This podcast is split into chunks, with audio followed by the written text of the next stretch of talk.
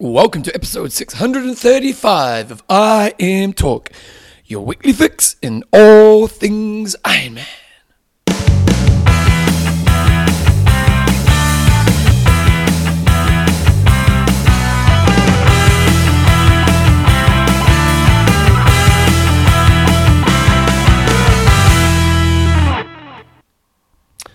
Rightio, team, welcome along to episode 635 of IMTalk with Coach John Newsom and Bevan James Oz. How you going, mate? Pretty good. Yourself? Ah, John, did you watch Tiger Woods?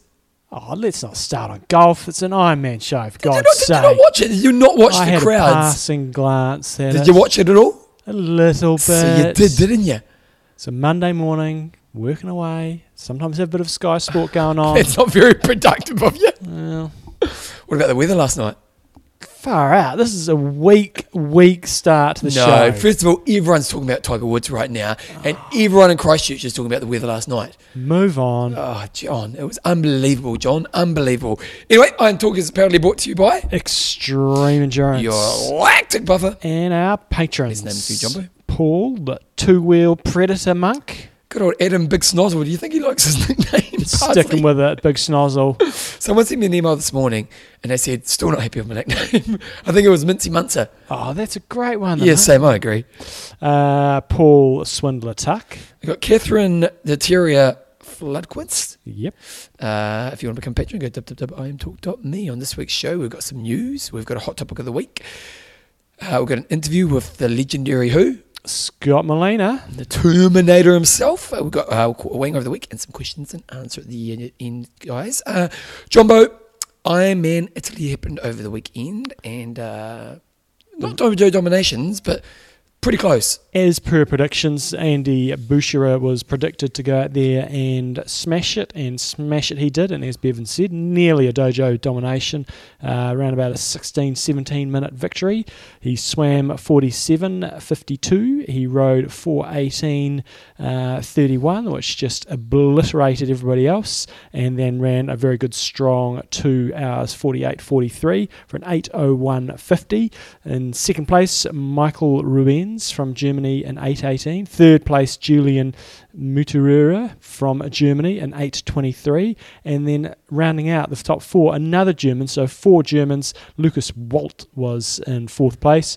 In fifth place, I'm pretty sure was, uh, he's actually Lucy Charles's uh, partner and coach was uh, Reece Barclay in Okay. 833. So he managed to break the shackles of those Germans who went uh, one, two, three, four. On the female side, the Germans also took it out with Daniela Sämmler, who won Challenge Roth early this year. She swam 57, rode a 444, which uh, a, a bit like uh, a bit like Böcherer set up her race, uh, smashed it to pieces, and then ran a 317, which was on par. All the top three girls all ran 317, but she had such a big lead, she ended up winning by 14 minutes over Gabriela Zin.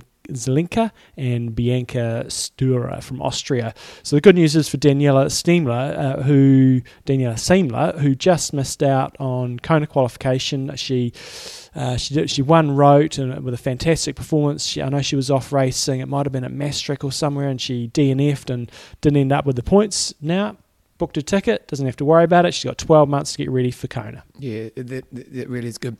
Challenge in Madrid also happened, and good old Lucy, I mean, sorry, Laura Siddall took it out. And this was, so was this the European Long Course Championships, was it? It is, but I, I, I would say, not taking anything away from um, any performances here, it's it's, it's European champs, but it, you know, it's Timing of the year? not necessarily. Um, you know, it's a stronger field than what you might get at some races, but comparing it to say, you know, a regional um, Ironman race, um, probably you know not as strong as that. But yeah, Laura Siddall taking it out, so she can claim to be the European champion, and it was a fairly close fought victory because she swam 58, um, set it up with her trademark very strong bike ride with a 544, and so you've got to say, uh, a it was five kilometres long on the bike.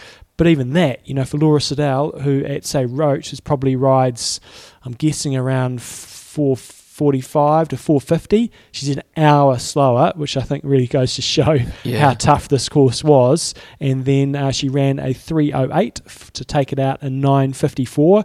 But she did have Alexandra Tondeur from Belgium closing in on her, um, but only got within two minutes. She was second, and Lisa Roberts was in third place in 1007. What happened on the guy's side of the race? Guys side of things, we had Timothy Van Houtem from Belgium taking it out, and again, didn't even crack nine hours, but he did have a dojo domination by 23 minutes, or just under just under 23 minutes over Pablo Gonzalez and uh, Carlos Gallego from Spain in third place. So no sub nine performances on the male side, and only two sub nine hour performance, uh, sub 10 hour performances on the female side. So pretty tough day racing. We had a couple of 70.3s, uh, 70.3 Weymouth. Yeah, sounded like the weather was uh, pretty average. So Elliot Smales took that out along with India Lee. And then we uh, also had Augusta in, in yeah, Augusta, 70.3. And the uh, win for the O'Donnell Carfrae House. So Tim O'Donnell took out the males race by a couple of minutes over Jackson Laundry. And then Mirinda Carfrae uh, won the women's race uh, over Jenny Seymour. Would say Mirinda Carfrae, she's never been. oh No, she's been a really good 70 point athlete, But not a no, rock star. not rock star No. standard compared to her Ironman performances. But I, if she's going to be a Kona contender, I probably would have expected a bit more out of her. Maybe she was doing it as a training race and just racing for the win. But she you got to think maybe she was. who knows? Um, How many weeks is it to Kona now? that's only a, only a few. Uh, so that'll be what three three weeks out, I think. How hard would you do a half three weeks Um, before? that'd still go pretty solid. You would have thought. You wouldn't lay it all out there, but would No, you? you wouldn't lay it all out there, but I haven't seen signs from her yet that says she's going to be challenging. No, you're, um, you're not going to put money on Reef. it this year, are you? I'd, I'd be putting. I'm picking about fifth or something like that. Uh, the the best of her is behind her, isn't it? Oh, who knows? I mean, she's only on her comeback trail, so uh, you would think so. Um, but I'm never count somebody out. She can run a 250. I'd- she could don't run get me wrong. I'd love to it. see her come back, but uh, I'll, I'll find her age. Okay, John. I, the Ironman run is going to be changing Kona this year. It's only very slight. So this is uh, some some Kona news. So what they're doing with the run course, if you can picture for the people that have been there before, this is should be reasonably easy to picture. But the cool thing about Ironman, when you're going into Kona, you turn off the Queen K and you turn left and you run into the Energy Lab and you run down the. It's just a very gentle downhill, kind of a dog leg off to the right. You run along, turn around, and then you've got to grind your way back up. And it's often a uh, tailwind when you're coming out. It's uphill. It's that time of the race where you're just starting to suffer big time. You know, it's 10 to 12 kilometres to go. It's about 10 when you come out of the energy lab. Uh, so the change that they've made this year is you're not actually going in and out on the same. Well, no, you're not running up and down the same hill. There's a new access road that's been built, uh, and it kind of c- connects to the about halfway down the hill, I'd say. Oh, okay. Uh, and so what you're going to do, you're going to run past the old entrance to the energy lab, keep running towards the airport, and then you turn left and you kind of come back on you. It's a very nice piece of road. We so wait a down. second. So you go you go up left, and then you come back out where you used to go in. No, you don't go in and out at Oh, all where you oh, used to go. And so you run past the entrance towards the airport. You'll turn left onto a new road that'll join you up onto the old Energy Lab road. You'll run down to the same turnaround, come back out, and when you come out, you won't have that long grind back up to the Queen K. Again, you'll be turning off, running towards the airport, and coming back on. So what it means is the course will still be accurate. It's it's accurate in Kona. Uh, it's going to mean there's going to be a shortened stretch on uh, Lee Drive, so the turnaround on Lee Drive is going to be closer to the pier. Uh, and you're just not going to have that grind out. So I really think it'll have negligible impact on the race, but just that it was always cool to stand at the top of the Energy Lab Road, and you just you'd see them coming, and uh, and people would come out looking very very rough compared to what they looked like on the, the way in. And Bevan and I always go back to that story when we saw Marino Vanhoenacker go into the Energy Lab leading, coming out in the ambulance. It's just that, that moment of the race. So minor change, nothing to get your your knickers in a twist about, but I think you know it may have been forced on them. Couple of other things, uh, Kona news. Lionel Sanders is doing a really good YouTube kind of what's hap- what's he doing leading into Kona, basically, isn't he? It's huge, getting massive numbers in terms of his following. You know, there's like 70, 80,000 downloads on his YouTube clips he's putting out there. So uh, go and check them out. I haven't watched all of them, but I did watch Are they one. Oh yeah, they're good. I mean, there it's obviously uh, you know a little documentary team following him in the hope that he's going to win Kona, and then they'll be able to put it put together a you know a full build up. And the cool thing was it's been an up and down journey. You know, he's been crushing it at most races until he got to Tremblant, and then went miserably. And what he did in his most recent one was then basically the weekend after Tremblant went out and did a Ironman simulation and uh, and documented that because he was, he knew he mucked up his nutrition and he wanted to go out and give himself that peace of mind that he was on on course and he he I will he's a unique character. He doesn't get any outside help as far as I can see. You know if you've got all these questions about nutrition you think you might go and get some help on it Mm. but no, he's trying to figure it out himself, and so he went out and did an Ironman simulation, rode however many, uh, you know, 112 times around a one mile circuit uh, on a road that looked pretty crap, circuit that looked pretty crap, and then he had one fella out there doing the run. He didn't do the whole run, um, but he did the whole swim, the whole bike, practicing nutrition, and by all uh, counts, it went fairly well.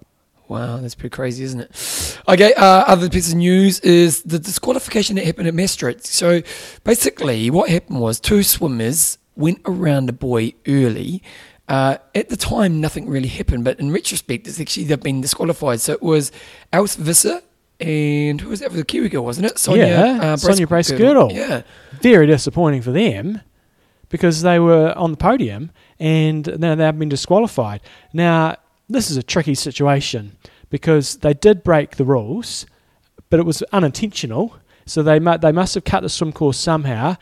But in terms of the statement from Alice Visser, Yeah, she's saying it was kind of the course's fault. well, no, she followed. She got told to go that way, and she was following the instructions of the officials. So they they're not disputing that they did cut the course, uh, and there is tele- That's the thing with the new Ironman coverage. There is television uh, evidence to show that they did cut the course, but they didn't do it intentionally, and they were told from what she's saying that that was where they were supposed to be going. So it's got What several happens in that implications. situation? If she can prove that someone said to her, what happens in that situation? Well, they're, they're obviously they've got they've got to follow the rules. So whatever the rules state, and the rules state that if you cut the course, you get disqualified. How So- much of a cutting was it? Was it just inside the boy? I, I don't know. Okay.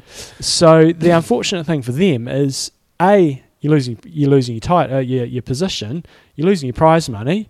Uh, Well, the girl who got, got it, who was it? Who, Um, who's this here? Angela Neath Angela Neath, gets to go to Kona now. she did. So she finished a couple of places down. She gets bumped up, and uh, and that's now given her enough points to, to go to Kona. So good for her, but just an unfortunate situation for everybody else. Also, like the financial side of it. You oh, know? massive! You know, like you, Yeah. you lose your prize money. yeah. Points don't matter so much. Although, was when was no? This would have been in the old system. Yes. So, but if, it was this year, you'd lose your qualifying slot. slot. So, Yvonne Van Vlerken gets more money. Mm. But Yeah. yeah, a bit of a tough one that one, isn't it? It's very very unfortunate. Yeah, there's yeah, it can be tough with the rule situation. Okay, you've got CA. Oh no, Well, we, we could have a problem here, Bevan. We could have a major problem. I'm Oh, no. I'm not sure. We might not be going to Kona back it up. Why not? because I might have to do a citizen's arrest. Now, I'm not sure. Oh, I'm not sure about this or not, but I think I'm I in the right. You're right. So I'm out uh, Saturday morning going for a bike ride. Angry cyclist he was. And I'm out riding, and I'm coming up Dyers Pass, which is a big hill climb. It's, it's six o'clock in the morning, pitch black. It was not to- pitch black. I had to go out because Belinda was uh, going off on a, on a girls' weekend. So I'm going out, biking up the hill, got my lights blaring away, making sure they're not going to blind everybody, having them pointing down because I know that that frustrates me as well as other people. Coming up the hill, see some idiots coming down the hill without any lights on. And so I'm going, I've got to point this idiot out. And so I think I'm going to point to my lights, but I'm thinking this idiot's not going to see it. So I'm just sort of waving my hands at them. And then, uh, and you then were the not goes You, past. there was, a, there was an angry face coming at me. I'll tell you that much. This, this car goes past, and I see a couple of bikes, and I see the people waving from the car, and I'm thinking, and then they went past, and I went, I think that was Bevan's car. And so either Joe or you, uh, I was off the- driving. I off take the police responsibility. station. You're going to arrest me, John Newsom. To, in my defence, Oh, what? hey, is- hey, uh, well, this is the court case. It was not that dark. It was. It was not that dark. the sun had not come up. It was not It that was dark. on its way up. and secondly, I feared for my life. feared for my you're life. on the other side of the road.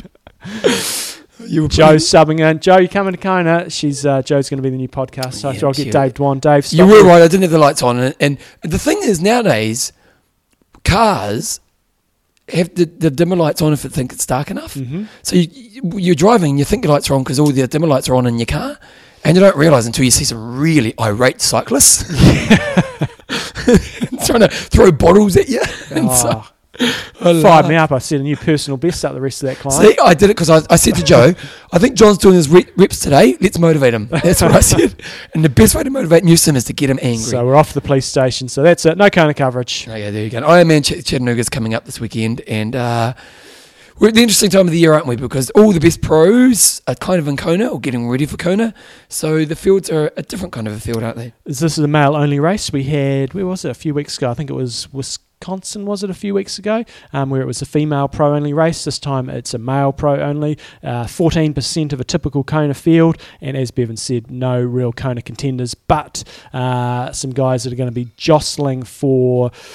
You know, for for a, a you know an easy slot, not necessarily an easy slot, but a an early slot for, for Kona next year. So Cody Beals, who had that amazing debut at uh, Mont Tremblant, is seeded number one Oh, on nice. Torsten's ratings with a predicted time of 8 hours and 58 minutes. So interesting to see if he can back that up. You got Viktor Zyemtsev, Joe Gambles, Matt Trautman, who. Did he win? I think he might have won, or he's right up there in, in Ironman Wales. Stefan Schmid, Kirill Kotsegarov, and Matt Russell's down to race. And that will be an interesting one if he is racing, uh, given that he is down to do Kona two weeks later. So it's yeah. So there we go. We've got uh, it's still you know got thirty odd uh, guys racing. So Viktor Zyemtsev has got the twenty four percent chance of winning. Cody Beals nineteen percent, and Kirill Kotsegarov uh, eighteen percent. Chris McDonald's racing. Chris McDonald still cranking Still it out. Cranking it out. Man, he's been around for a long time. He has. Okay, um, we've also got uh, some exterior races happening. Uh, so so we've got the Hisp His Hispaman in Spain and the Alba Man in Italy. And the Hispaman, it seems like every week there's one of these extreme triathlons now. So this is in Spain. It's another uh, epic journey. It is uh, got. It's, a, it's more of a point to point one from what I could gather. Uh, bike has got 3,400 metres of elevation gain, which is just crazy. That's like a proper Tour de France stage. Yeah, some of the stages do have more than that, but 3,400 is very decent. And then uh, 2,000 metres of elevation gain on the run.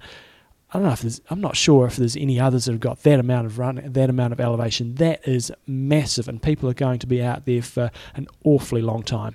Yeah, interesting stuff. Okay, um, John's IT up to this weekend coming up. It's it's been a It's a while since biggie. we had one of these races, haven't we? We've got the Super League coming up this weekend. Yeah, Yeah, it's pretty sort of exciting. Slipped under the radar. a It little. really I is, just- isn't it? I kind of just thought the other day, I wonder when that's coming up, and then uh, haven't really seen too much about it.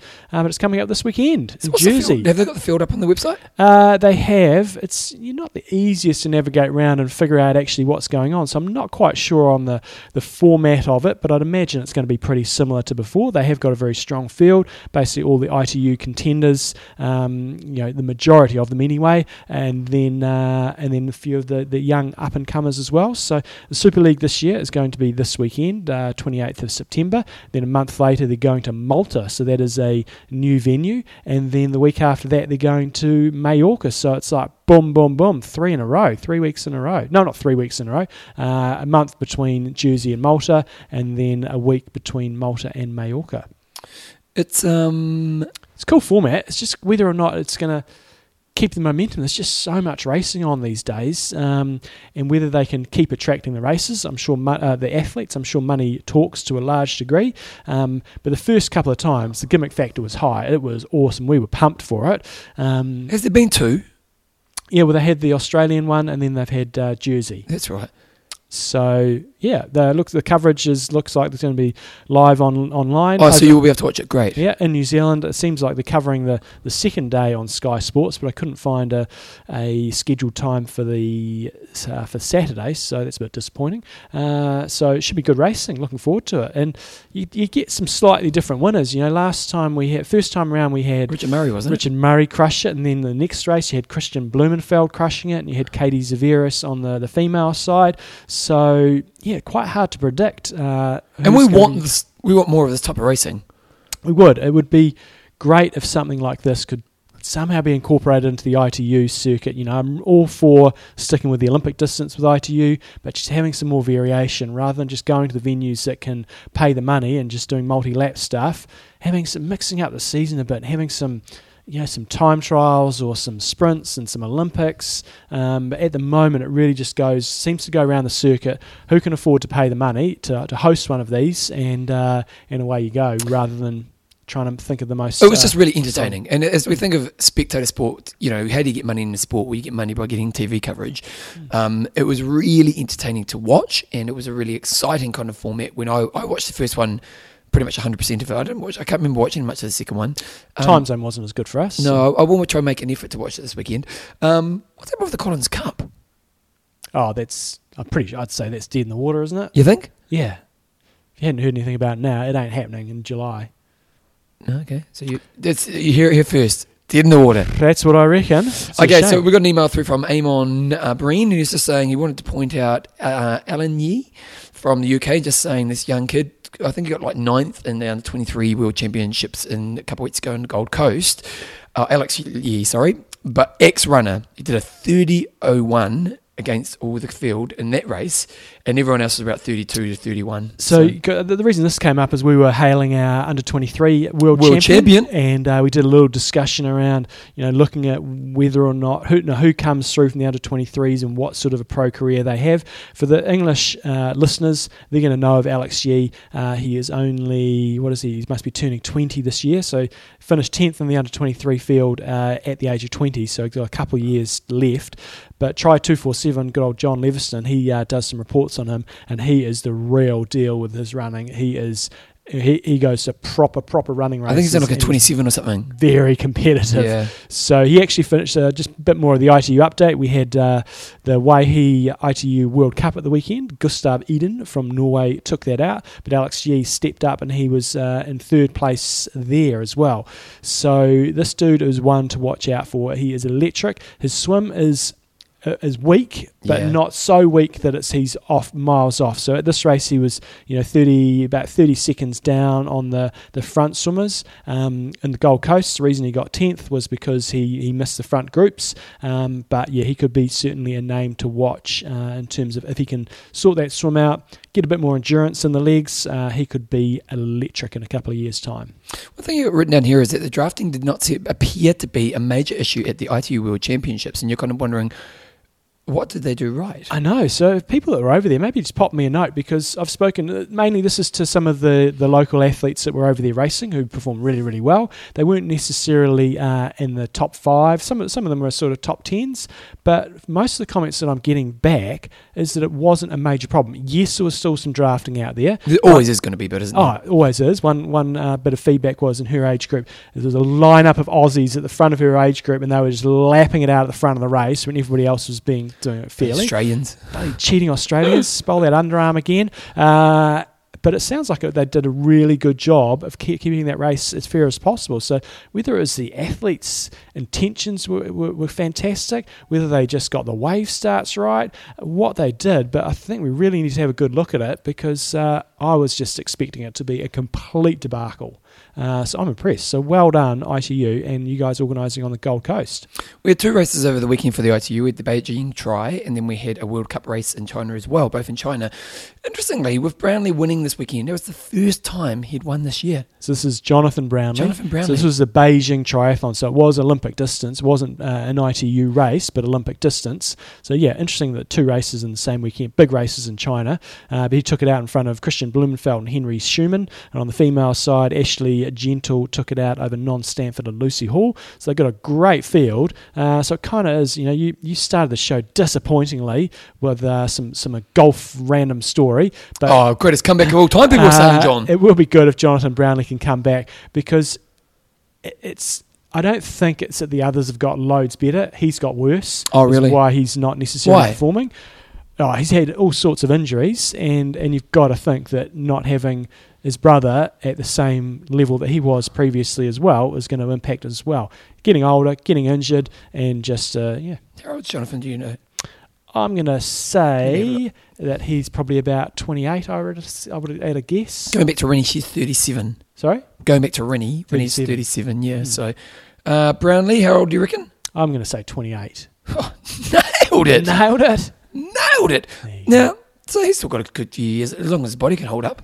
Uh, He has athletically, you know, he's quite old, um, you know, uh, but yeah, I would I would say he's still got a few good years in him. So it's not like he's been crap this season, but a few years ago, you turn up to race and you go, okay, let's Brownlee's one and two. If it comes to a running race, one big pack, possibly Mola can run out, run Brownlee. They used to just it just was a, a lay down misère. You just go, okay, they've got it. Uh, What's a lay down certainly not misère? that way. Sorry, What's it? oh, it's just like a no brainer. It's like those two, boom. No, but lay down and, and, and poker. What is a lay down misère? Oh, Google that one, Bevan. Oh, you say it. I don't know this. I'm asking Well, you. the other one that came up the other day is Tailing Charlie. We were on our camp and we go, where did Tailing Charlie come from? And it was from the World War II, I think it was, and that was the name that the British British always gave to the the last plane I think in the formation was the Tailing Charlie. So that's where that comes from. Okay, lay down misère. I'm looking up right now. Okay. An open or a lay down misère or misère overt is a 500 bid where the player is so sure of losing every trick that they undertake. Oh, so it's from 500. Yeah. Oh, okay. Oh, so when you're playing 500, so it's so it's like a misère, Mm. but it must be a lay down misère. So it must be yeah, okay. So lay down. Consequently, it's a slang for predicting an easy victory in Australia. There you go. There you go. So you're Australian as well. Oh, She's a gosh. down. There we go. Um, okay, where am I? I'll pull up my show notes here. I did- I didn't have any course check, check accuracies from the weekend, but we did hear from Laura. Well, I did see Laura Siddall posted that it was, was 5k long on their uh, Ironman Madrid, but I didn't get anything from Where? uh, Italy overall or on the bike. on the bike. Hmm. That's a bit. That's a bit average. Wow. As long as they state that's going to be on there. I'm getting a bit over the, all these distances. The reason it You fires brought me, it up. Yeah, no, it fires me up is because when we start talking about world Records. records, and course records, Yeah. whereas the ITU uh, over on Gold Coast, the short was course, but apparently they did state right the the bike course is 38 k's, and they're not trumpeting off all these course records. But I do have to break the bubble of a few people that said they set new PBs over on the Gold Coast when it was, when it was short on the run and the the bike. You've got to look at your pay, average pace, and you've got to look at your power in terms of determining uh, your personal Don't blow their bubble, John. you know, we all know that our fastest race was on a fast day or in a fast course. like the the wind behind us. The the the 10k they used to do in uh, in Wanaka. It's like 10k downhill uh, running race. It's not massively downhill, but it's a decent enough grade. Oh, the half marathon, the, the one we take our runners to. Yeah. Everyone get PBs. Oh, you runners! Yeah. Oh, well done! You've done a new personal best. Yeah. Hey, but let's be honest, everyone's personal best was on one of those courses. So, John, this week's discussion, we got an article sent through to us from Ian Moore. Uh, is it, give me more. I think it was sent through an interesting article. It's not. Give me more. No, Oh, it's it not? Rob. Give me more. Oh, okay. Well, Ian, Become a patron if you're not already. and you'll get some kind of more nickname, Moorish. Um, sent through an article from the Irish Times, basically from this guy. Well, let's name and shame John. Let's name oh, we don't name his shame. He's entitled to his opinion. Brian O'Connor, and uh, and he's, he's a little bit cynical about Iron Man, and he's got some interesting points, and He- we've kind of put a link to it in the um, discussion, and lots of people came back. What's the premise of the article, John? So he was had the seventy point three, I think, in his neighbourhood. So firstly, he was complaining about the road closures. You kind of understand that for people that don't necessarily get that, but that wasn't really the gist of the the bulk of the article. Uh, a couple of you know, um, paraphrasing a few things that he said in there, triathlon, uh, triathlon are really a reflection of prosperity, not so much in terms of expensive bling as being able to afford the time and energy to prepare. So if cocaine is God's way of saying you've too much money, then extreme sports are his way of saying you've got way too much time on your hands. Colour me dubious about all of it because half an hour examining anguished middle aged amateurism indicated a pursuit that isn't so much about exercise as an essential, uh, no, existential cry for help. And watching, Existential- ex- what's, what's that word? Um, yeah, I know what it, and watching Iron Man is uh, and watching Iron Man, it was hard not to consider how better directed all the white collar angst could be if it was pointed towards goals that are kind, constructive, or even creative, rather than something so deeply de- depressingly egocentric. And so, on the, as, uh, overall, he, I think the article was. Uh, how bored do you have to be to think Iron Man is a good idea? Well, no, not even that. It was there was a couple of things. It was also what an interesting reflection of our time that with with with wealth, this is what we choose to do, and it, and it's basically a pursuit of your own ego, not pursuit of helping the greater good. Some people got fired up, unsurprisingly, Mm. uh, but others had uh, looked at it slightly more rationally. Uh, Louis Di Giuseppe, I actually see both sides here. He makes a few valid points, and the responders here may make effective ones as well. The crux is that all individuals have the right to choose the direction of their life, uh, get what they want out of it, strive for health, fitness, achievement on a personal level. Others want to criticise uh, those that choose triathlon to seek these goals. And again, they have the right to do so. His opinion won't change how I seek satisfaction in life on a physical level, and my actions won't change his opinion. That is what makes us all individuals. There we go. James Bishop's got what a dreadful article from the sentiment, which is quite clearly a huge projection of jealousy from a low achiever in life. it's just Bang! come down to his level, James. Uh, to the grammar errors and the references that don't make any sense. Go back and pre- to, to pretending to be uh, content with your bang average life and try to be happy and positive for other people for a change. Love James times two. Uh, Finn Zweger, always good to put your beliefs and passions in perspective every, every now and then. But between this and last week's podcast, I'm about to give up the sport. What did we do last week? Uh, was it Brian um, Brian Rose, sort of, uh, you know, Oh, his, yeah, his yeah, interview yeah, as well. okay. I think that's where he's getting at. David Doherty's got um, triathlon is an expensive sport requiring a lot of time. It is inherently limiting those that are able to participate. It can also be a selfish sport considering how much time we invest. With that said, the author doesn't get it. It's not about being bored, it's about a personal challenge. Uh, last one I'll do. Michael Taylor, some interesting points. I'm in the lucky minority who love training, especially when it takes me to magical places for swims, bikes, and runs. At the same time, uh, post the fulfillment of the Kona dream and now taking a healthy break from long course, it has been hard to adjust to the extra time on my hands. That said, I got into it because I saw it as a huge challenge, not because I was bored. The danger is when it becomes the only thing you do. I think Coach John's strategy of one every few years makes good sense. Uh, Andrew Charles Smith has got, I admit that I, I had some of these thoughts myself in periods when my mojo has gone walkabouts. So, really interesting. Good old Kim Burney's got, You're drunk, Brian. Go home. Yeah, stereotyping those poor old Irish. Uh, John, your thoughts? Uh, yeah, look, it's it's easy. It's a bit of a clickbait bait article in terms of you know really firing some people up, which Yeah. is which is you know that's fairly common journalism these days. Um, but I think it's just g- good good at uh, giving you a little bit of a slap in the face and actually. Um, Hold on, this might be our interviewee calling Bevan. Uh, the, Millennium- show. the Terminator saying, where, where is it? Where's the house? He's gone to the old house. That's the problem, is it? It is the Terminator. Okay, wait a second, I'll pause.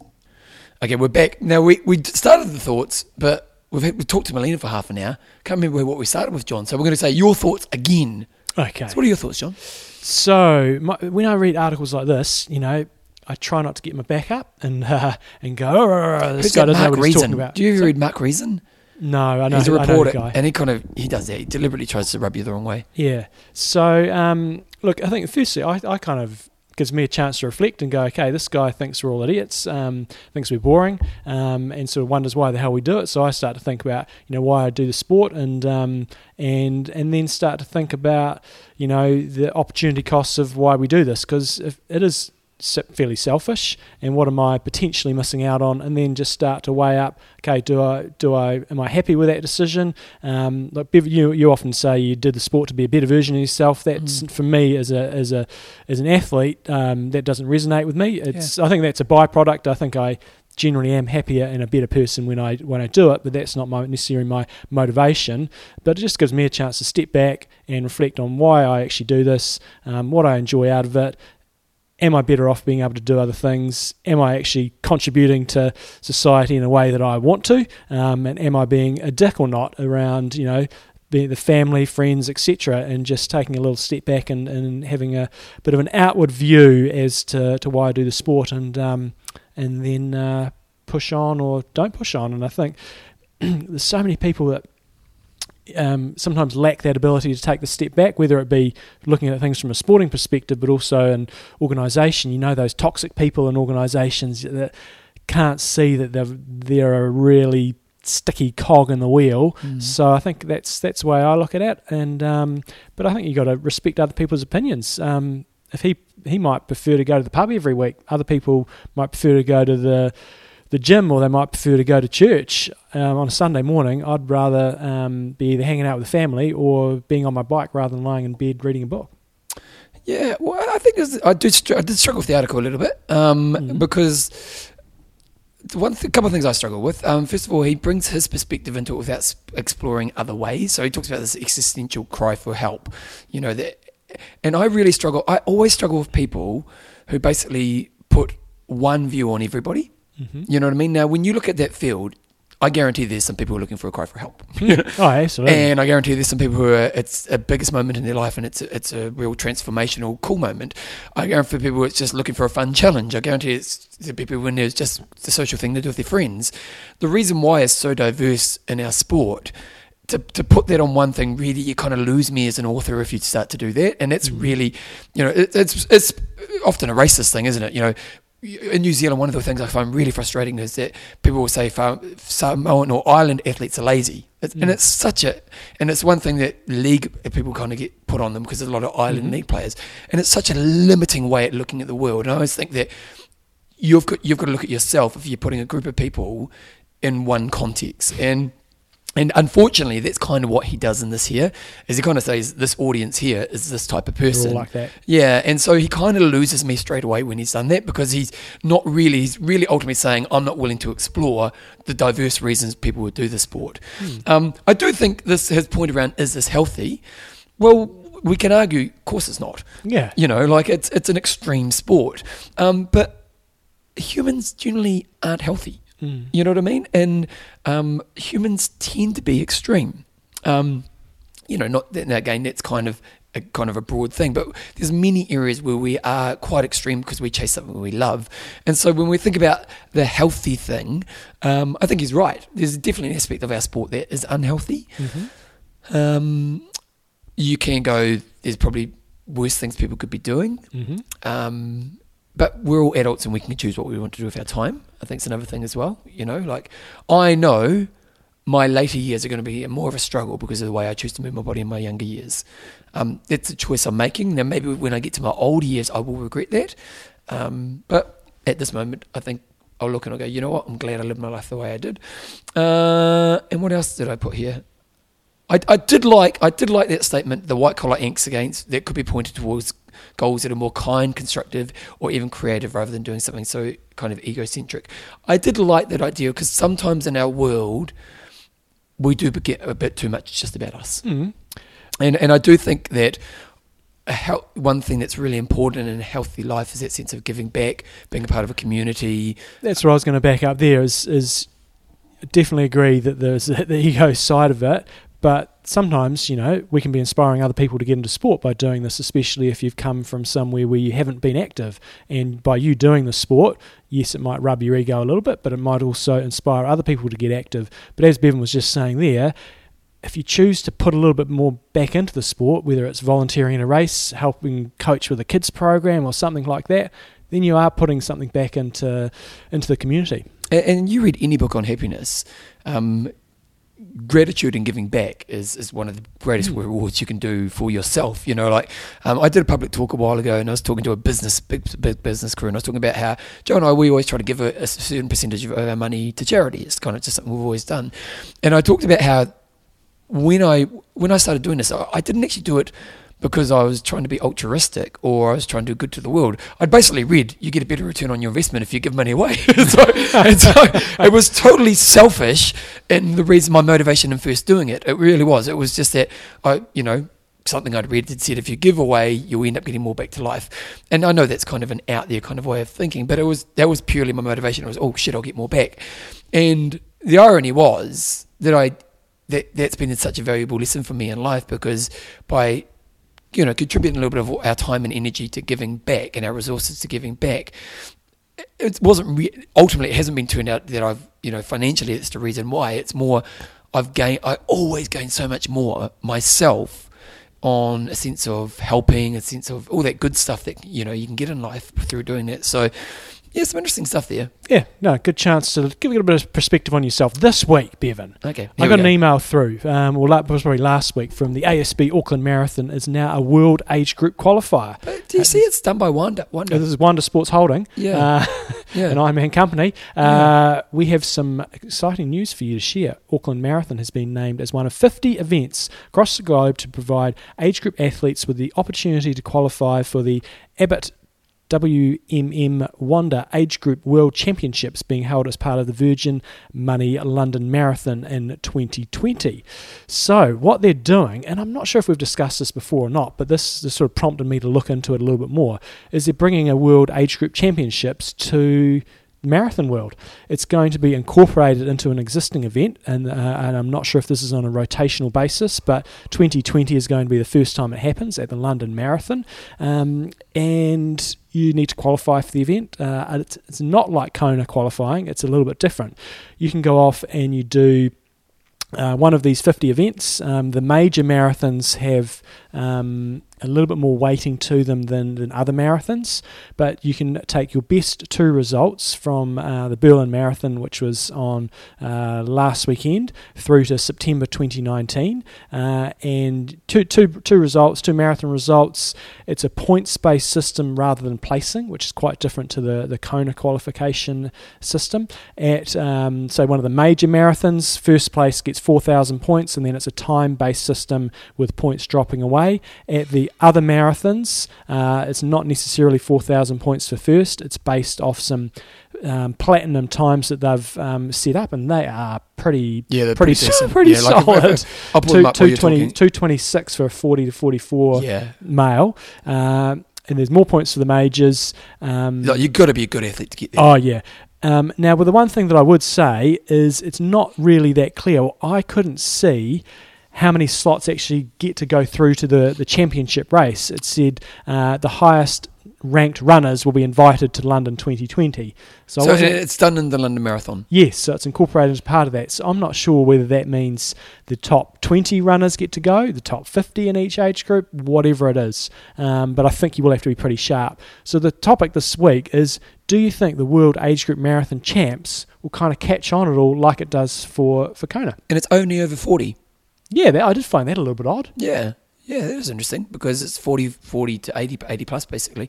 But the times are smoking. Like, you know, 40 to 44 is a 226. But, but that's a starting point for points. So if you achieve that time at one of the races, you get 4,000 points. Okay. And if the winner, say, goes 236, then they work out that per- that person might only get 3,400 Okay. points, and then it works down. So it is time based, so it should be pretty fair. It kind of sucks if you do a hard marathon, but most marathons are, you know, not massively hard. Uh, so there will be a bit of variation, but yeah. So I'm just interested to see will it catch on. It's um yeah, we'll we'll go deeper into that next week in the show. So that's this week's discussion, and I'll put a link to the web page where all the information is on uh, the show notes and in also in the discussion of the week section. John, sponsor. extreme endurance. Now, often when you go out training, you can't carry all your fuel in one go. Um, if you're, you know, in terms of your fluids, one of the things they have at Extreme Endurance, they have their Fuel Five, which is their sort of sports drink. I find it really, really good, but it just doesn't have that really different sugary flavour, uh, and so I complement that in with the other products that I take on race day or, or often out on training camps. But it's often really hard to carry um, all your, your fuel. But they have uh, the Fuel 5 single serving as well. So you can either package it up and put it into a little container, or if you're out there training, it's you know in a little foil. Um, uh, you know, foil packet, and you can go out there and you take a couple of them with you, and then it's not going to, you know, not going to get all sweated up in your in your back pocket, and you can either put it into your front aero bottle when you're out racing, or you can just mix it out on the road, just so then you have got some fuel to get you through those long sessions. So they've got the Fuel Five, the Fuel Five Plus, which has also got the caffeine in it, and I used that to really good effect on a Kona camp uh, a couple of years ago. Um, but yeah, if you're struggling with your you know, with, with stomach issues uh, and you're looking for a little bit of a different choice or, or trying to just vary what you have when you're out there on race day, check out uh, Fuel 5 and go to xendurance.com. Remember to use the promo code IMTalk20 and you can either get uh, the nice big bag or you can get the single serves. They also do the single serves for their, for their protein as well, so just for convenience factor. Check it out, xendurance.com. Check, check, check it out, guys. We've got Scott Molina, the legendary Terminator, is on the show today. Uh, we talked to him a little about strength training for the aging athletes, but also we talk about other things as well. Scott's always great for a talk, so here's Molina right now. Rightio, guys. Uh, we're welcoming back to the show the Terminator Scott Molina, who recently, in John Hellemans book, um, and we're going to get John Hellemans on in a while to, to, to talk through his book, uh, which is sort of his memoir. He, I think he said that Scott's performance in Kona was one of the greatest sporting achievements he'd ever seen in the sport, given your sweat rates. So, always good to have you back. Welcome along to the show, Scott. Thank you very much, and I, I do think John exaggerated a little bit there. Scott, did you watch Tiger Woods yesterday? I did. I tell you what. did you see the crowds following that guy? it was around? unbelievable, wasn't it? I tell you, is that guy good for the sport or what? Man, did you, did, and did you actually watch it? I watched the uh, uh, the news. Yeah. the news coverage. of it. Unbelievable, wasn't it? Yeah, yeah, fantastic, fantastic. John, John's loving the golf. Well, I was just as intrigued as I was with Tiger Woods as the guy that won the series, and one part was $10 worth million. over ten million dollars. FedEx Cup. Yeah, So Yeah. that is just next level. yeah. Um, But so- but just on that point, you know, because it relates to what we're talking about. You know, last time Tiger won on the P- PGA Tour was five years ago. Yeah. and he's got the guy's been through hell since then. You know, and So four back surgeries, isn't he? something like that, and uh, and uh, not small surgeries. You know, uh, not to mention the rest of his life. I read his book last year. Fascinating, fascinating story. So so anyway, it's great to see him come back, and uh, you know, uh, I know it's not triathlon, but it's it's a very demanding uh, sport physically at that level. So it's Mm. great to see that he can come back and play like that. Yeah. So, what have you been up to with yourself? You know, you did uh, Roth a little bit over twelve months ago. Um, we had you over and over there again this year doing some uh, some bike touring um, with your better half. Uh, anything happening in your world in, in terms of a competitive capacity? Not this year. I, d- I decided last year, prior to Roth, that uh, wrote that I would have an easy year this year, and just because I had chronic ailments and uh, especially my right knee, and uh, and so I've I've been trying to plan for when I'm 60, right? Make a Mm. m- big push, new Mm. age group, new age group, and all that shit. How old are you now? I'm 58, and so uh, and so I thought I'll just give myself an easy year when I'm 58, and then get going again when I'm 59. And so that's that's still the plan. Although my right knee is not cooperating very much at all, so I've had the lightest year of running since that I've ever had in my life. Even the years when I've had knee operations, I've had more hmm. running in my life than than this past year. So it's been it's been a cruisy year, and I, I decided not to bike race as well, mm-hmm. um, uh, because I, I didn't want to work that hard really. To, uh, hmm. to bike race, you know, you have to you can't be not fit. You just get hmm. dropped. And so, uh, so I've had a cruisy year, uh, and then, uh, but I have some events on the on the calendar now, starting in November, Queenstown Half Marathon, and then uh, some tries in our summer. What's it like? Because you, you know, how often in your career have you had, not other than through injury, years off? Um, no, none. Yeah. So what's what, what what's what's the value and what's hard about it? Well, it's it's it's it's nice not to have the pressure to to train hard, you know, to get ready for races. But that's the main reason I, I, I race is so that I have incentive to train hard, right? Or else I just get soft and drink too much, you know. And uh, so uh, so I'm I'm not I, I'm not good at moderation. Uh, and so I'm still working out a lot, but I'm just not racing. So it's been good. It's been uh, we have a lot, we've had a lot of travel and, and a lot of fun stuff, uh, including the trip to Germany was wonderful. Um, w- watching the race, not you know no pressure to do it.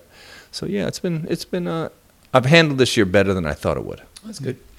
So the reason, one of the reasons we wanted to get you in was um, the Holy Harriman Murray Lapworth. You know, he was over there with us and Roth the year before last, and hasn't done too much since. But he's uh, is he the same age as you? Just under just, just under, under. I think a year or two younger than me. Yeah, but he's after the, the, the, the, the golden bullet. He wants to know what he needs to be doing as he as he ages in For as little time as for possible. as little little time as possible in terms of looking after his body. You know, I think he's finding it um, more challenging with a few little niggles here and there, and, and obviously. From your perspective, you come from a different level because you've done gazillion more hours than pretty much anybody out there. But you know, all age groupers as they're sort of getting into their into their forties, into their fifties, and then uh, as you're going to find going into your sixties, um, your body's changing. So we thought it'd be good to, to get you in here, and if there is any golden bullets that you you can. Uh, impart your wisdom on. But you know, what what are, how have you found your body changing? And also, I know you've worked with a lot of age group athletes as well. And what are some of the things that you sort of see that happens with athletes as they're going sort of 40s, 50s, 60s?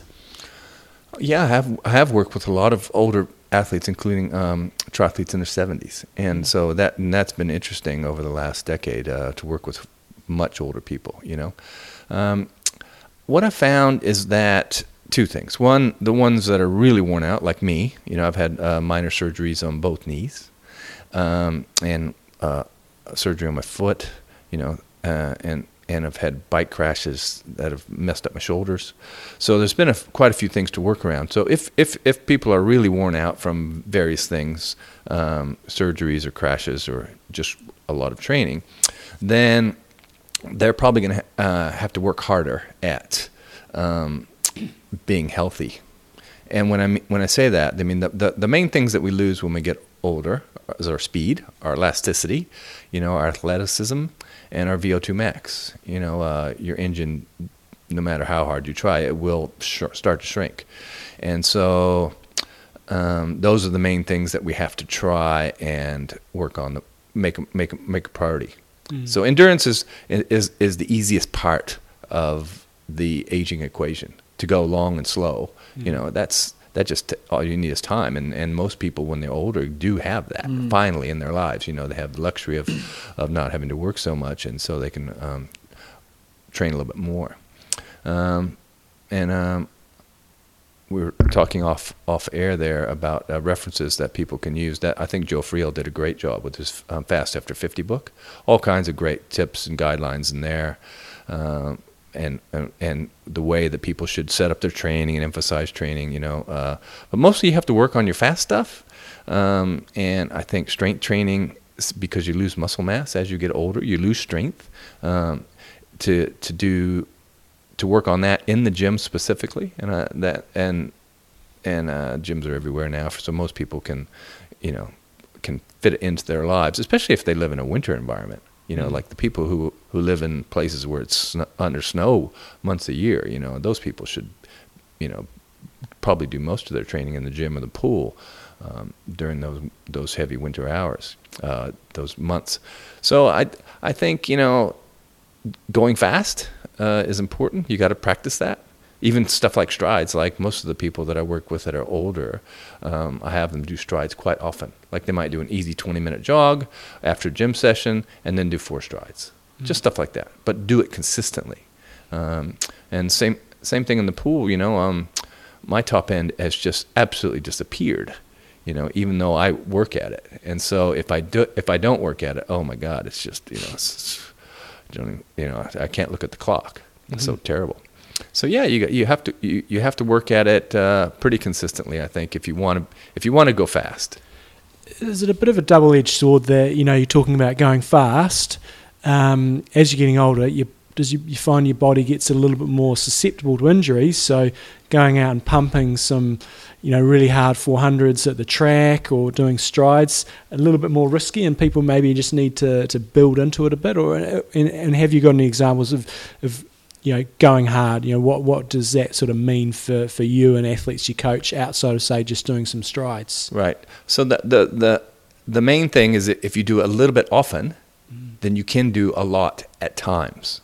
Right. So you pick your seasons uh, and and your periods where you train really hard. Maybe you might have three to six weeks at a time when you train really hard, and then you back off for three to six weeks. But if you're doing um, strides often, like year round, if you're doing a little bit of gym work, just about year round. You know, if you're in the pool doing some fast swimming almost every time you get in, a little bit, um, then you can up your game. You know, uh, you can do stuff like 400s on the track or hill reps or something that's um, you know more demanding. You know, your your tissue your tissues are ready for it. Uh, whereas if you just like in your 20s, you can do the the typical sort of you know lot, long build up, all easy stuff for weeks, months, and then you know go go into stuff like hill reps or or intervals on the track and stuff like that. But if you're in your 50s or 60s and you've had a long long break from it, then you're gonna you're, it's gonna take you a while to build up again. You know, starting really small and just incrementally adding your strides. You know, short hill reps. Um, things like that. Just, just one thing. You know, you've always been a gym guy. You've always enjoyed your weight Yeah. side of the pro- of kind of the program. Uh, for a lot of people in our sport, they have no concept of that. Uh, they don't really enjoy it. Yeah. Um, you know, so there's this kind of big barrier that they need to overcome to be successful in that. Now, for you, it's easy because you kind of have that history. But when you worked with people who haven't had gym, how have you got them to a place where they can consistently have a habit around that? I, I had them start in the winter when there's no races on the calendar for months. Okay. You know, start in October, November, and and say okay until April. This you're gonna you're gonna learn how to use the gym. It's it's a brand new thing, right? Um, and um, It's a different art form as well, isn't it? It's a different challenge. It's different. You know, there's so much more. You have to learn a totally new game, don't you? Yeah, and, and I get why some people don't like it. They're unfamiliar with it and they're no good at it, right? So and they're awkward and uncoordinated, and you know, so it takes it does take time to learn skills, you know, in the gym. And but um, if you embrace it, you know, the the, the benefits, especially older women, like if you're say 45 plus, for women, the the the impact on their bodies is massive. The difference between the the the, the gym bunnies in their 50s and 60s versus the w- women who don't. I mean, the everything about it. You know, their bodies, their their bone density, you know, their athleticism is so much greater. Um, and I'm sure you must see that in the gym too. You know, the, the, you, when they take off their, you know, get into lycra, uh, you know, the the difference in, in, in their bodies in the 50s, 60s, uh, you know, for women especially, it's just night and day. So it's it's worth the effort, you know. It's it's it's it's it's a, if you're in this for the long game, you know, if you want to keep going over the next 10 or 15, 20 years. Just, just and some tips on that. Like if you are like that person and you're thinking right now, oh, I hate the gym. How do you set yourself up for a good environment? So like use a PT, try to find a gym buddy. You know, like Yeah. meet the people at the gym. Be really conscious of creating friends at the gym and Yeah. all those things that make it easier for you to want to turn up. And it's the same for uh, almost every everything, right? Yeah. If you want to be if, uh, cycling, you know, you go with groups. Uh, running, if you if you if you're if you're new to running, like um, your running group, you know, you that that group dynamic just enhances it so much. So yeah, it's it's all it's doing all the same things, just applying it to your gym work. Um, when you're out at the gym, is there any key exercises that you like to do or that you advise in terms of? Because that was what Murray was getting at. What are the key things I really should be doing? And of course, there sh- ideally there should be some periodization in there. But what are some of the key exercises you really like? Full body uh, exercises that use a big heavy weight, an Olympic bar, you know, deadlifts, power cleans, um, clean and press, uh, squats. You know, I, I would say that that would cover 80% of what you should be doing in there. Add some abs, add some something for your low back like back extensions, um, a pushing exercise like uh, chest press or bench press or dumbbell bench press or uh, and a pulling exercise like seated row or lat pull down or chin ups you know? And um, and and now you're up to 95% of what you should be doing in there. You know it's it doesn't have to be complicated but it has to be strenuous and you, you need to, to learn what good form is and good range of motion but you know it has there has to be some resistance in there. You know it has to be heavy. It has to be hard. And the full body exercises especially have this systemic um, effect on your hormones uh, that cannot be replaced by light weights or uh, you know typical reps. tip, high reps or, or typical PT exercises that you might get from your physical therapist that say you know do this to rehab this muscle or or uh, eh, balance this out you know those it, it, there needs to be some heavy strenuous lifting close to failure you know in there uh, where you where you really really working hard In low rep range. yeah, it, you can. You know, once you learn, get over the initial uh, condition, patterns, conditioning yeah. phase. You know, then yeah, there should be some some some heavy six to eight reps. I don't like to go much lower than that, but Mm. um, but if you're if you're getting close to failure on, let's say at number eight, let's say you could do maybe nine, maybe ten, but mm, probably not, Mm. then that's that's heavy enough. Yeah. So we got spe- doing some speed work, and I do I do remember we, we interviewed a guy in Kona one year, Lou. I, I don't know if it's Lou Friedman or Yeah, whatever. yeah, yeah, but he had, he had done. Oh, he was eight, he was. I think he was going to be the first 80s? eighty year old, Yeah. maybe. But he said he did he, he did something hard every day. Anaerobic, what was it saying? Anaerobic every day or something like that. He drank a beer. I was think he drank yeah, a beer every day, but he said Go he anaerobic every day, was do the something, saying. and yeah. it might might have been like one sprint or something anaerobic every day. Well, I remember that interview. Yeah, and um, and my thinking around that is that there are safe ways to do that, right? Like on the bike, Yeah. in the pool, you know, uh, in the gym. You can you can you can load yourself up in safe ways. Like leg press is a good example. You know, you get in that leg press, and man, you can just destroy your quads in five minutes, right? And so. Um, so there are safe ways to do that. You know, it doesn't have to be you know 400s on the track, which is you know f- for most people that uh, you know look at look at look at where we get injured the most, right? And most most of the time for older people, it's Achilles. And so, um, so I'd say look at the safe ways that you can go hard and and, and emphasize those in your training. What about flexibility? I, I think it's important, and um, especially with this move to footwear that has a lower drop, uh, less less drop, I should say. You know, f- four to five mils between the forefoot and the rear foot. Most people, if they've been running a long time, uh, grew up with running shoes with a big old fat heel, right? And so you run in those things for 10 years, and your Achilles and, and calves just get shorter and shorter and shorter, right? And which they do anyway, but that just exaggerates it. And then you try to move to these um, shoes with um, that are nearly flat, you know, and it's a big step up, you know, for your lower legs. And so I would say for most people, you could not work on your Achilles and calf flexibility enough. And strength of Achilles as well, like your calf raises, your eccentric yeah, phase. yeah, know. but it- it's it, but it has to, you know, it it has to be a lot, a lot, a lot. And um, once you once you've scarred them up as well, um, if you've uh, ruptured them or if you've had really bad tendonitis or tendinosis for a long period of time, um, then then it, it becomes even more crucial once you do get healthy to maintain that uh, that length in your Achilles. Um, but it's not easy. Um, you know, if you sit on your ass all day uh, and you're not, you're not moving, then um, then you got some work to do. Anything else for over over fifties? Like, um, have you changed your nutrition much, um, or, or any other tips you sort of got for for over fifties? Whether it might be you know um, more recovery, um, racing less, or or anything else you want to get out there for, for the fifty pluses. Well, I, I have I have changed my diet quite a bit over the years, but I don't think it was so much that I was aging or worried about um, uh, cardiovascular risk, really. But um, but I'm much more plant based just because I'm more educated about diet, um, and so um, I, I I don't eat land animals Mm. anymore, really. Um, I do eat some sea animals, but um, not much. And um, and I I think that's it's a, it's a healthier way to live and does help you recover quicker, um, and uh, also helps keep weight off. Uh, I, I I used to eat a lot of junk food, a lot of biscuits, you know, just sugary crap, and uh, and I've cut almost all of that completely out now. and how? Um, just conscious. You know, uh, it's funny. Um, there's a good book uh, about the microbiome about this subject. That when you start to eat something, whether it be chocolate cake or whatever, you know, your gut becomes familiar with it, and uh, and it tends to, to Desire it. yeah to desire it.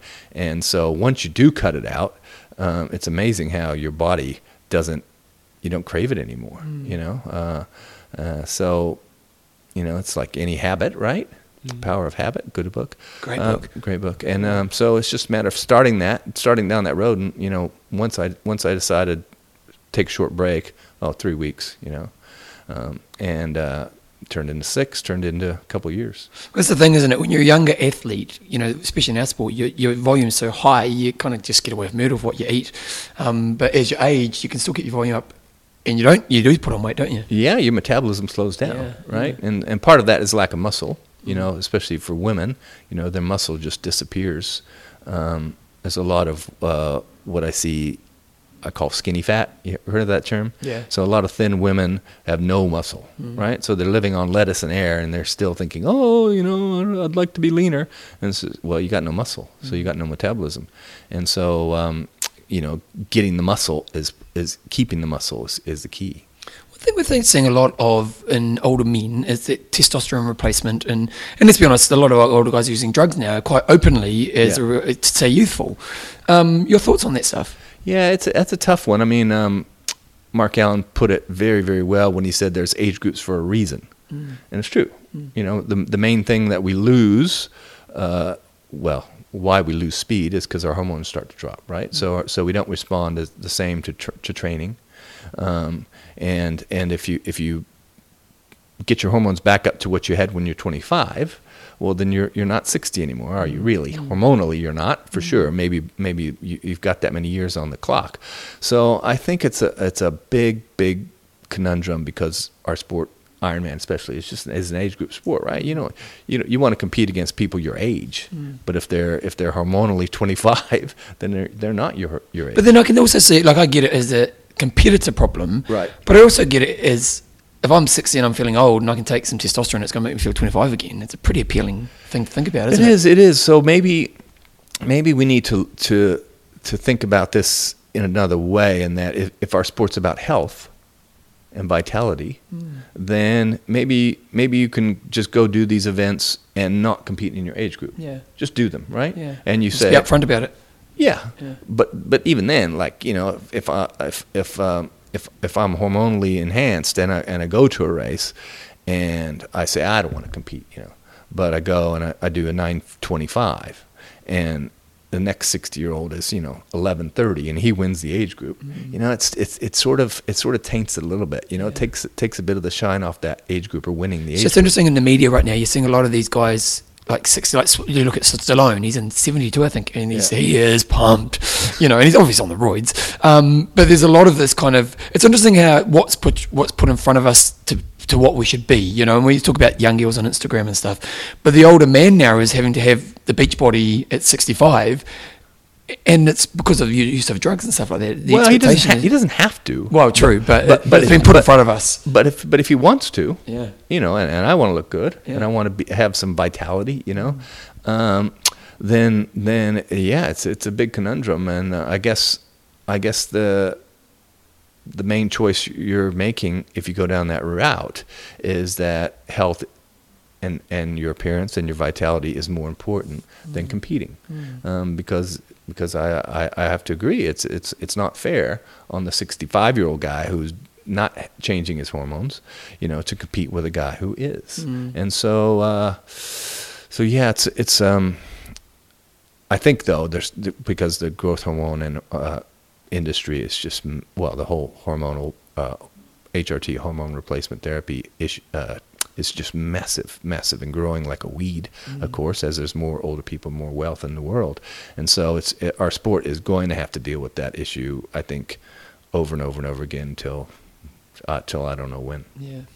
So you're off to Kona in a couple of weeks' time. Uh, it's going to be inducted into the Ironman Hall of Fame with uh, with your lovely wife. So that's going to be exciting times over there. Um, yeah, you're looking forward to actually being over there, and, and have you been following, you know, what the pros are up to, and, and what are you sort of looking forward to with your time over there? Yeah, I am. I, I the last time I was there was 2010 when I did the race. Mm.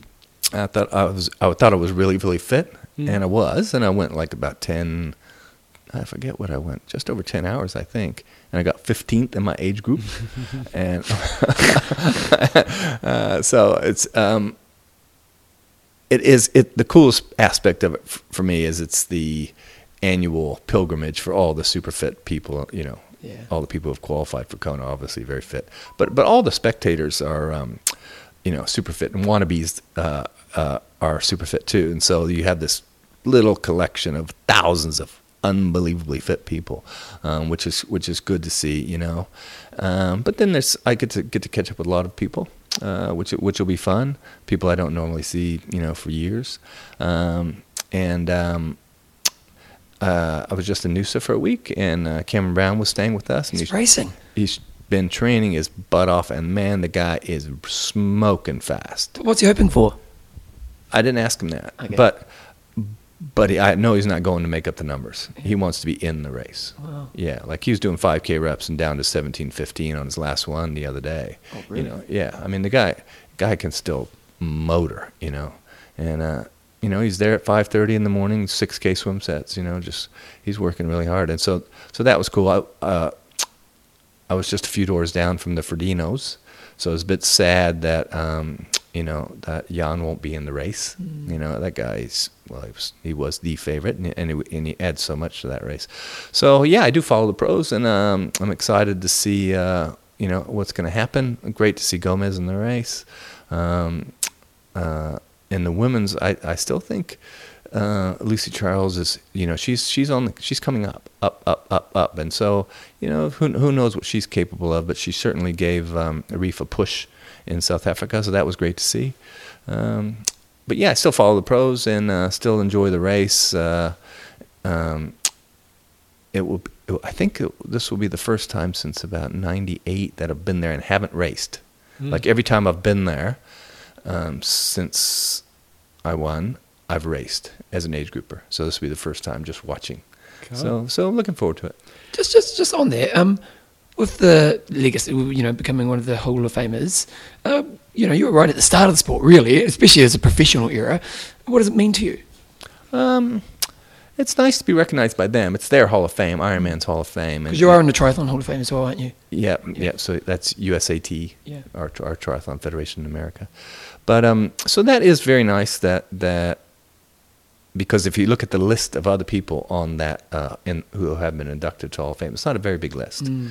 and so um, And it are, they are the right people too, aren't they? there there there are they are everybody who you would think of Yeah. first, um, including a lot of administrators and helpers and stuff. But um, so yeah, um, so that to to join that list is is is um, I'm really proud of that, and uh, and uh, very proud that Erin also is uh, is um, being put on that list too. So um, what does it mean? I I don't know. It's um. I like to think I contributed something to our sport, you know, and uh, so it's just a, it's just a, you know, somebody else saying yes, we agree. You know, you, you have added something. So a couple of questions we no, I don't know if we've asked you these before. Oh, here we go. Um, We're going this one. Yeah, nutrition. Uh, so some standard questions. What do you you know do, race day Ironman? What do you have for breakfast uh, before the race? Coffee Typically. and um, a little bit of oats with a few walnuts and a little bit of maple syrup and another coffee. What about during the race? All liquids for hot races. Mm-hmm. Um, carb drinks with a little sodium in it. Mm-hmm. simple stuff. Um, and then uh, maybe maybe the odd banana or the odd piece of chocolate or Snickers bar if if if, if they're handy at the aid stations, but not much. Maybe a gel, maybe two, but no more than that.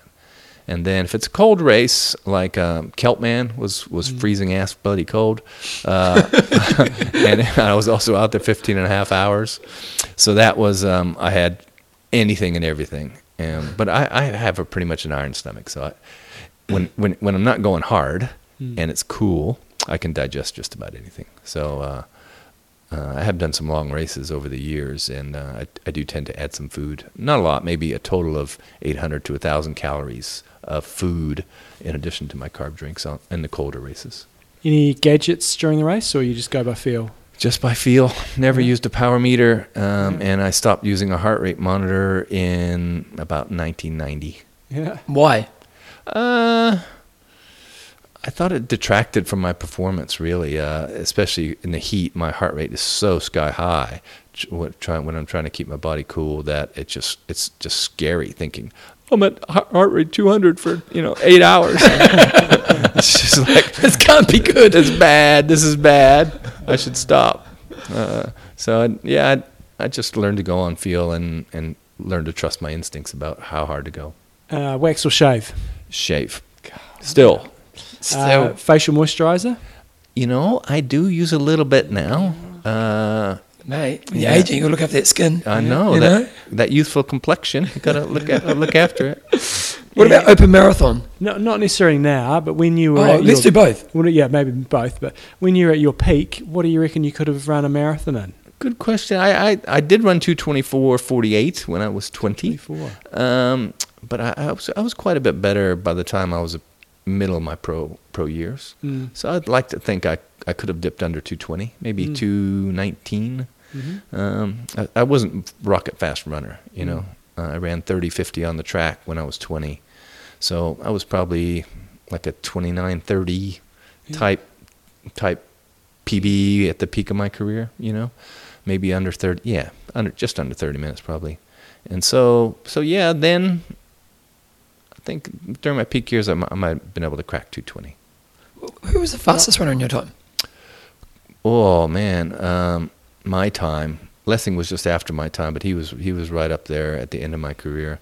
Mark Allen was was fast. A lot of people don't realize he, he had a good top end um, because uh, most of his emphasis was on Ironman racing, but he had a, he had a very good top end. Um, but we had some other other guys uh, who had better top end who unfortunately weren't very good swimmers Oh, okay. you know, uh, Kenny Souza, the duathlete mostly. Um, you know, he, he did dabble in triathlon and he was rocket fast. Really? Uh, he was one of my main training partners, so he he got to smoke me all the time. um, let's see who else. Um, uh, there's there must be there must be some people. I'm, I'm What, what about when you when you're 60? If, if, if body body willing, what would you like to run when you're Knees are holding up. Knees are holding up. Good question. I, I, I, I, I would like to be able to run, actually, be able to do some decent shorter stuff. Mm. I'd much rather emphasize uh, maybe doing some steeplechase again, some 5Ks on the Mm. track, uh, a cross country. What, what would you hope to do 5K in? Uh, I wouldn't even want to put a number on it. I would just, I would just like to feel a- athletic and have some bounce in my stride. Well, we've got this this week in the show. We're talking about the World Marathon Age Group Championships. Oh my God. And if you want to get to that, you got to go sub three hours for a marathon. That's Right. to keep the platinum standard. Yeah. Well, I do keep an eye on the top 10 in the world in various swimming events, and I'm actually probably have better chance of competing. And swimming. yeah, like in the in the men's 1500 for over over 60s. You know, I can I could go under 20 minutes now, probably quite handily. Actually, that's 120 per hundred, and so um, you know, I could probably hopefully. I'm, I'm gonna. I might even take a crack at that. I think I can go. Go on. I, I think I can go low 18s, Mm.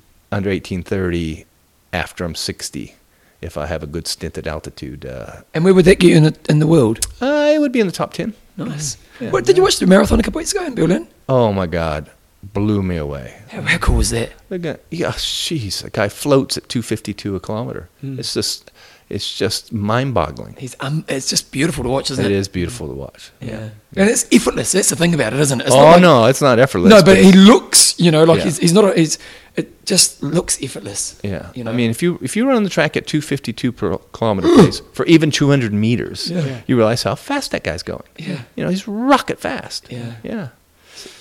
Awesome. Well, we're going to hear some more from you over in Kona. Murray, do your strength. Murray, get to the gym. You, Murray, can be in the gym while we're in the pool. You can look out that window Yeah, at wait us for swimming up and down the pool. So awesome. Always good to have you on the show, and we'll see you in Kona. Okay, looking forward to it. Rock on, mate. It's gonna be an issue for you again as you get older, isn't it? You're gonna have to learn to like that weights room. Yeah, I, I mean, it's one of those things. It just it is a case of getting a routine. So I do core a couple of times a week. So it's not like I don't do uh, any strength Need work. more than and- core, John. Sorry. You need more than core. Need more than core. I appreciate that, but I also do a lot of other, you know, strength-related work in terms of always incorporate quite a bit of hills, etc. Um, but I totally agree. When I did go through a phase of being in the gym, you know, once you get into a routine, it's all about Yeah. getting into routines. So totally agree that it's something that I'm going to have to incorporate. It's not something I really enjoy, um, and I will have to have some of those, you know, measurables in there for me. But it's, um, yeah, it's, I know how important it is. Have you ever But done it really hardcore, but no, no, because like when I was younger, when I for my first kind of fitness thing, once I kind of got through my dropkick phase, was the weights room. Uh, you may may have seen my bodybuilding photos, John. I was- you're I was- massive. Oh, I tell you, I tell you. But um, I was basically 10 kg bigger than what I am now, Mhm. and lean. You know, like I was. So, but doing, I basically used to sit around 87, and then when I said, "Oh, man," I got down to 77. So I lost a lot of muscle mass, but um, I loved it, man. And I, I used to train really hard. Now nowadays I teach pump, and that's pretty that and do CX, so that's kind of my strength work of my week, and that's basic level strength. Um, and and I haven't really got back into weights in a long time, but it can be a really satisfying place to train, as long as you find the challenge. Mhm. You know, and that's a really important thing to think about. But Molina's always great to have on the show, so thanks for Molina. Molina was telling us as he's walked out, he's listened to every second of IMTalk. That's impressive. That's a lot. What are we? Six, six, six, three, six. Yeah, and it's or he said all the epic camps, He's listened to every every second. Have to be about a thousand over, over a thousand hours. Mate, legend. He's been on a few seconds as well. That's- Mm. That's a good thing. Okay, John, uh, Winger of the Week. Wanger of the week. Give me a. B- B- Belinda's just emailing me because the, the opportunity to go one up on Air New Zealand's just come through on email for our trip over to. Oh, Uh, so you can join me. yeah, it's her birthday on Friday. I could always. Uh, How much? How much is the opportunity going to cost you? I don't know. I think you have to pay five hundred bucks, but um, Each. Yeah, I'd, I'd I'd I'd send her up. I'd I'd stay back in cattle class. Me and her can hang out. exactly. Um, Uh, okay, so what have we got here? Wanger of the week. Uh, how's your Strava tracking going? You're still getting on there, checking out everything. You you're still I'm uh, not really much on the Strava. I chucked it on there. I've been for two runs in the last two weeks, yes, so I put them on there. good. I had a good run on Saturday, actually. Nice. Yeah, felt good. But you know what I did? I accidentally, because I run with my phone in my hand, which I know would do your head in. God, what But, it was. One guy was at running last night. His phone. I was like, put that frigging thing away. So I had my, my phone in my hand. And I, my, sorry, you go. oh, no, you go, because I think the rent's coming. No rant. if you're going to a sporting event, put your phone away, you morons. What, what, what, like put this on. Everywhere. Oh, like, Tiger you? Tiger, everywhere you go, everybody's got their phones out. It's like, just bloody well enjoy the event. Put your phone away. Hey, one selfie's okay, but you don't need to film the thing. It's on TV, you morons. God. It's not just the golfers, it's everybody. Not, Yeah. not everybody. No, I don't. Actually, that's one thing I don't do. When I go to things, I might take one, two photos. Selfie. I don't have a problem with yeah, that. But, but I want to experience it. yeah. You know, I want to be in the moment, not in the phone. But um, I went for a run on a Saturday, and I, you know, like I was killing it, but I wasn't killing. it. I mean, I was sitting on like four minute Ks, which I was happy with. But I'm accidentally to push pause on Strava halfway through the run. Oh, dear. Have you done that before? Uh, no. So then my run, which was probably 15k, Mm. only 11 k's, and so Oh, and Paula, Paula Green, Paula Green said to me, "If it ain't on Strava, John, it didn't happen. It happen." ain't happening. So I only ran 11 k's on Saturday. So we probably should be more prepared when we're doing Wanger of the Week. But we got one Someone sent me an email saying twice we haven't given it to them, Oh, really? and, and they must have been high up. Well, it's no, it used to be really good when when um, the other fellow who had our, our own page, Yeah. we could actually go through and do swim times, run times, bike times. Um, but this one, this week's top ranked athlete was Chris Gardner from Yate in England. He did one activity, and it was uh, 28 hours What, and what was that again? 28 hours in one activity. 28 hours and 24 minutes run time, one activity for the week, and he tops the board. John, what's the longest you've ever stayed awake? Well, John and I were talking about this in bed last night. Oh, I don't know, two two days. You know, he stayed awake all night and Yeah. then up the next day. Yep. I'd say. No, you- you no, no, no, two nights of no sleep. no. No, okay. Why would you do that? Well, maybe you're doing a race. Sorry? Dicker man. There you go. There's a Doesn't why. rock my boat. Okay, John. Question. Oh, who was our winger of the week? It was Chris Gardner. You are a Winger, winger, of the week. Questions and answers. Okay, John. We've got um, good old Daniel. You can put his last name in here, John. You've got one job. Put their last names in here. He wanted to promote a race that was happening, Montreal Montreal Esprit race. He raced it on the weekend. He said it was pretty, pretty great. Uh, they don't have a full race anymore, but he raced a half. They also have sprint, Olympic, try, try, duathlon, and a 50k bike. It was a really fun race, and it takes place right in the city. The swim was in the rowing basin. You know, a good It's place. Daniel Clark. oh, Daniel Clark. Yes. He's a pro. Yeah. Yeah, Daniel's a legend. Uh, the bike is 21 laps of the F1 track, which would be pretty cool. Uh, to defer from drafting, the races in Quebec have officials on bikes, so racers don't hear motorcycles coming up from behind them. Oh, if you go on the electric bikes, yeah, yeah, that is a good idea. That is nowadays, isn't it? You'd, yeah, you'd have to make sure they can go, you know, for big races, they have to be able to go, you know, 50k an hour easily, but good thinking. He said he loved doing the, race on the track. He learned that the uh, the track through the race, the surface is perfect, and you can race so fast cornering. Uh, the run had to be modified this year because of the construction, but it was four laps around the rowing basin, and it was 20 k's overall. Really fun race. They had open prize money. Uh, yeah, awesome So race. it's a triathlon Esprit de Montreal. Uh, so yeah, we do give that one a bit of a mention occasionally in terms of a coming up, but uh, good work. How did Daniel go? He took it out. Oh, legend. Uh, we Mark took Chap- out the half anyway. I'm pretty sure they were full as well. No, he said not this, no for this year. Oh, Were you listening? No. Obviously not. uh, Mark Chapman sent through an email. Question for John. When measuring the distance for triathlon and particularly Ironman, do they include T1 and T2 runs? Do the organisers know the rules?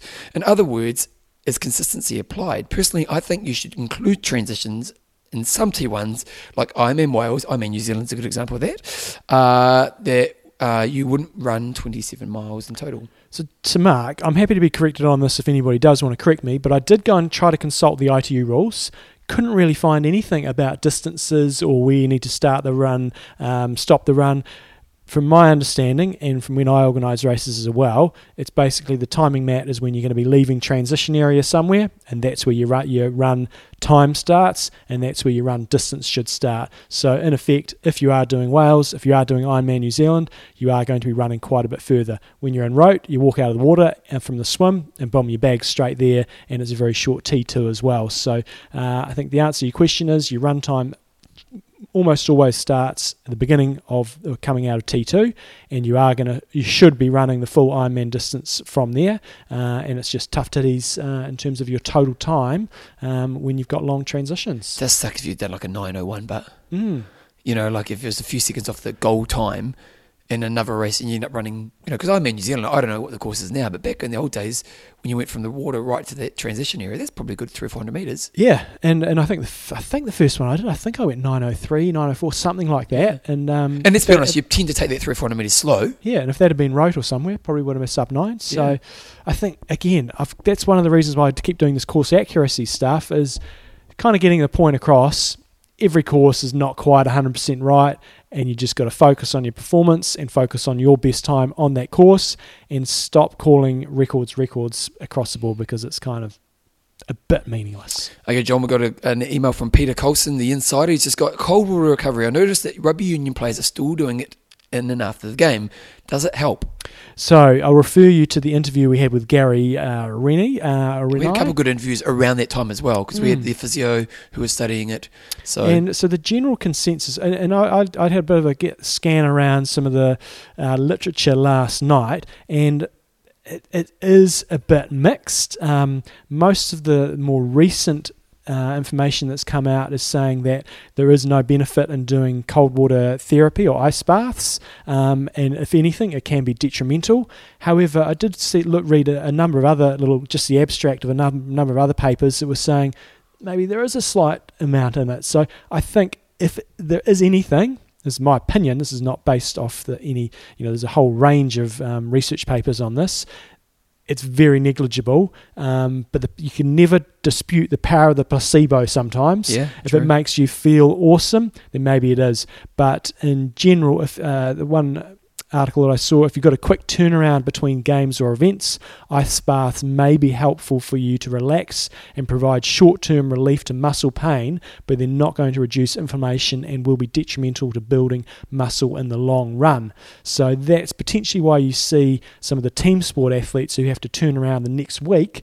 They may get some temporary relief, um, but they're still going to be battling with those injuries and maybe prolonging them. But if you've just got to turn around the next week or a few days' time, that's possibly why they do it. Tim Hemming sent through his great email, uh, and I think it's it's been doing around this week. But there was an athlete banned from an all-you-can-eat restaurant because he ate more than you can eat. So a German triathlete has been banned from an all-you-eat sushi restaurant in Bavaria after eating a little too much in a plate, uh, in the tune of nearly 100 plates of food.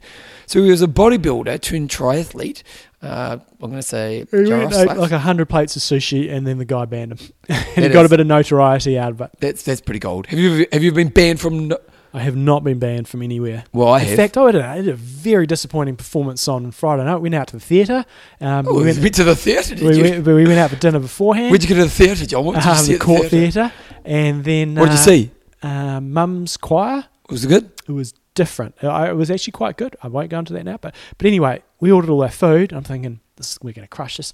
Couldn't even get remotely close to finishing. I was so disappointed in myself. Mate, you- So you're, disappointed. You're losing it at your age. I am. Um, where'd you go? Uh, Tarrantonic.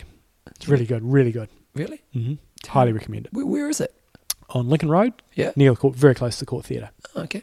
Um, well, Drexel's used to have all you can eat bre- um, bread with your breakfast. Oh, And all us PTs, when I was PTing, when I was like 20, we used to go down to Drexel's, get the big breakfast. It was dirty old Kiwi breakfast, Mhm. bacon, sausages, eggs, and crap. And eventually they said, oh, you can have no more toast. and we're like, back it up. no, no more for you. Uh, Ed Hodgkinson um, basically just sent through a really good blog from Cameron Wurf. He has. He's been he's been talking up all the training he's been doing with all the Team Sky athletes. And one thing that he did mention in there is he'd been training with, with G and Froomey and G and Froomey. G and Froomey. Who's And, G? Uh, Geraint Thomas won Tour de France. Yep. Uh, and they both sort of said, yeah, they'd like to give Ironman a crack one day. So so Ed was getting pretty excited about that. I would too. Mm. If, I, if I could train with them.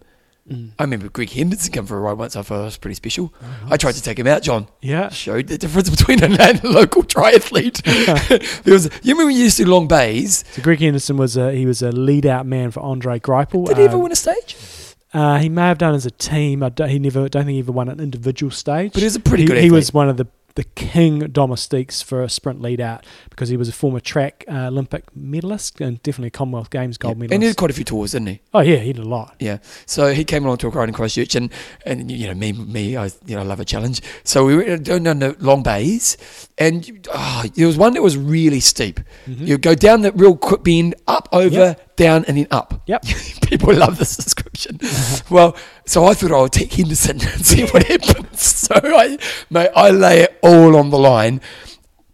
It was like I was going in slow motion Yeah. because then he, he obviously said, "Oh, I'll show this schmuck," you know, like it was Mm. probably an off season.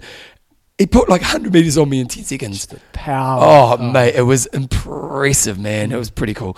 Okay, John, we've got a new patron. We have. Um, I'm glad that sh- the, the, the PayPal payment um, came through and it sort of says the names. I'm like, man, I'm not even going to get remotely anywhere near close. Can I guess in? Um, but the, the, the, new patron is Penny.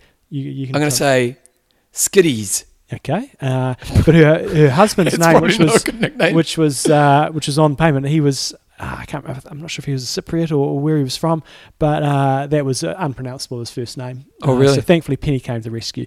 Penny Skiddy. I'm gonna, wait, I'll, I'll wait for it. Skiddy. I think it's Skiddies, isn't it? Uh, I live in London, UK. I'm not an Ironman yet, but I have set the goal of completing an iron distance race by 2020. Um, as she's so injury prone.